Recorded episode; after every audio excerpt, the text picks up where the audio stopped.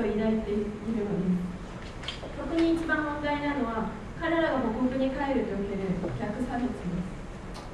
以前何人かの友人に在日韓国人についてどう思うかって聞いてみたところその中の何人かは在日という言葉だけで愛国心を捨てて日本に行った人々ではないかと何気なく答えました正直に言いますと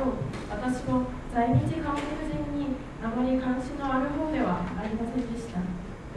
このように韓国人ですら関心もないどころかマイナスのイメージを在日の方に持っているんです。私は在日の友達に出会った大学3年の時初めてオリニキャンプという在日のイベントに参加をし在日韓国人のことを考えるようになりました。オリニキャンプでは在日または韓国にルーツを持つ人々が時間を共有し自分たちの国の言葉や遊びを知ってもらい友情を深めながら楽しい夏の思い出を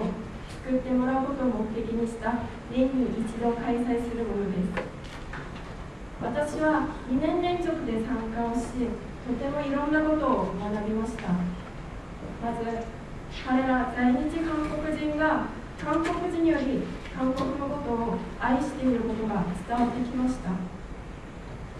国歌を歌いながら今ではよく韓国でも省略する礼儀などを一つ一つ気持ちを込めてやっている姿を見て韓国人である自分がとても恥ずかしく感じました。そして私そのキャンプのリーダーが語る言葉に涙を流しました。在日韓国人は韓国語もできなくて韓国の歴史文化もよくわからない。私も自分が在日であることが分かった時アイデンティティを失ったようでとても混乱しました。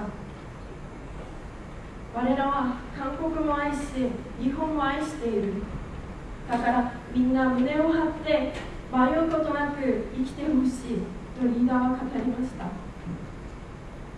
私はこのような言葉を直接聞けてとてもありがたく思いました。在日韓国人は第二の故郷である日本を愛しそれと同時に祖国を愛しているのです。私は在日韓国人こそ真の愛国者であることを感じました。京大学の教授であるカン・サンジュンさんは我らは日本人たちと共に生きながら韓国にも役に立つことができるということを発信していると言います。今日祖国を懐かしみ今日も懸命に生きていく在日韓国人たちを私たちはもっと理解しなければなりません。そして私自身日本で生きていく中で彼らの力となり共に生きていきたいと思います明治大学にはさまざまな国の留学生が来ています。みんなそれぞれルーツを持っているでしょう。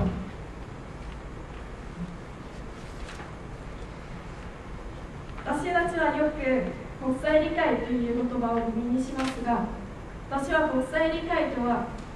他の国のルーツとアイデンティティを理解することだと思います他の国のルーツとアイデンティティを理解するためにはまず自分のルーツを理解しなければならないと思います。そして自分のルーツとアイデンティティを守る彼らから私たちは学ばなければなりません。自分のルーツをしっかり理解してからこそ他のルーツが理解できると思います。これこそ真の意味の国際理解ではないでしょうか。皆さんも自分のルーツとアイデンティティについてそれぞれ考えてみてください。ご清聴ありがとうございました。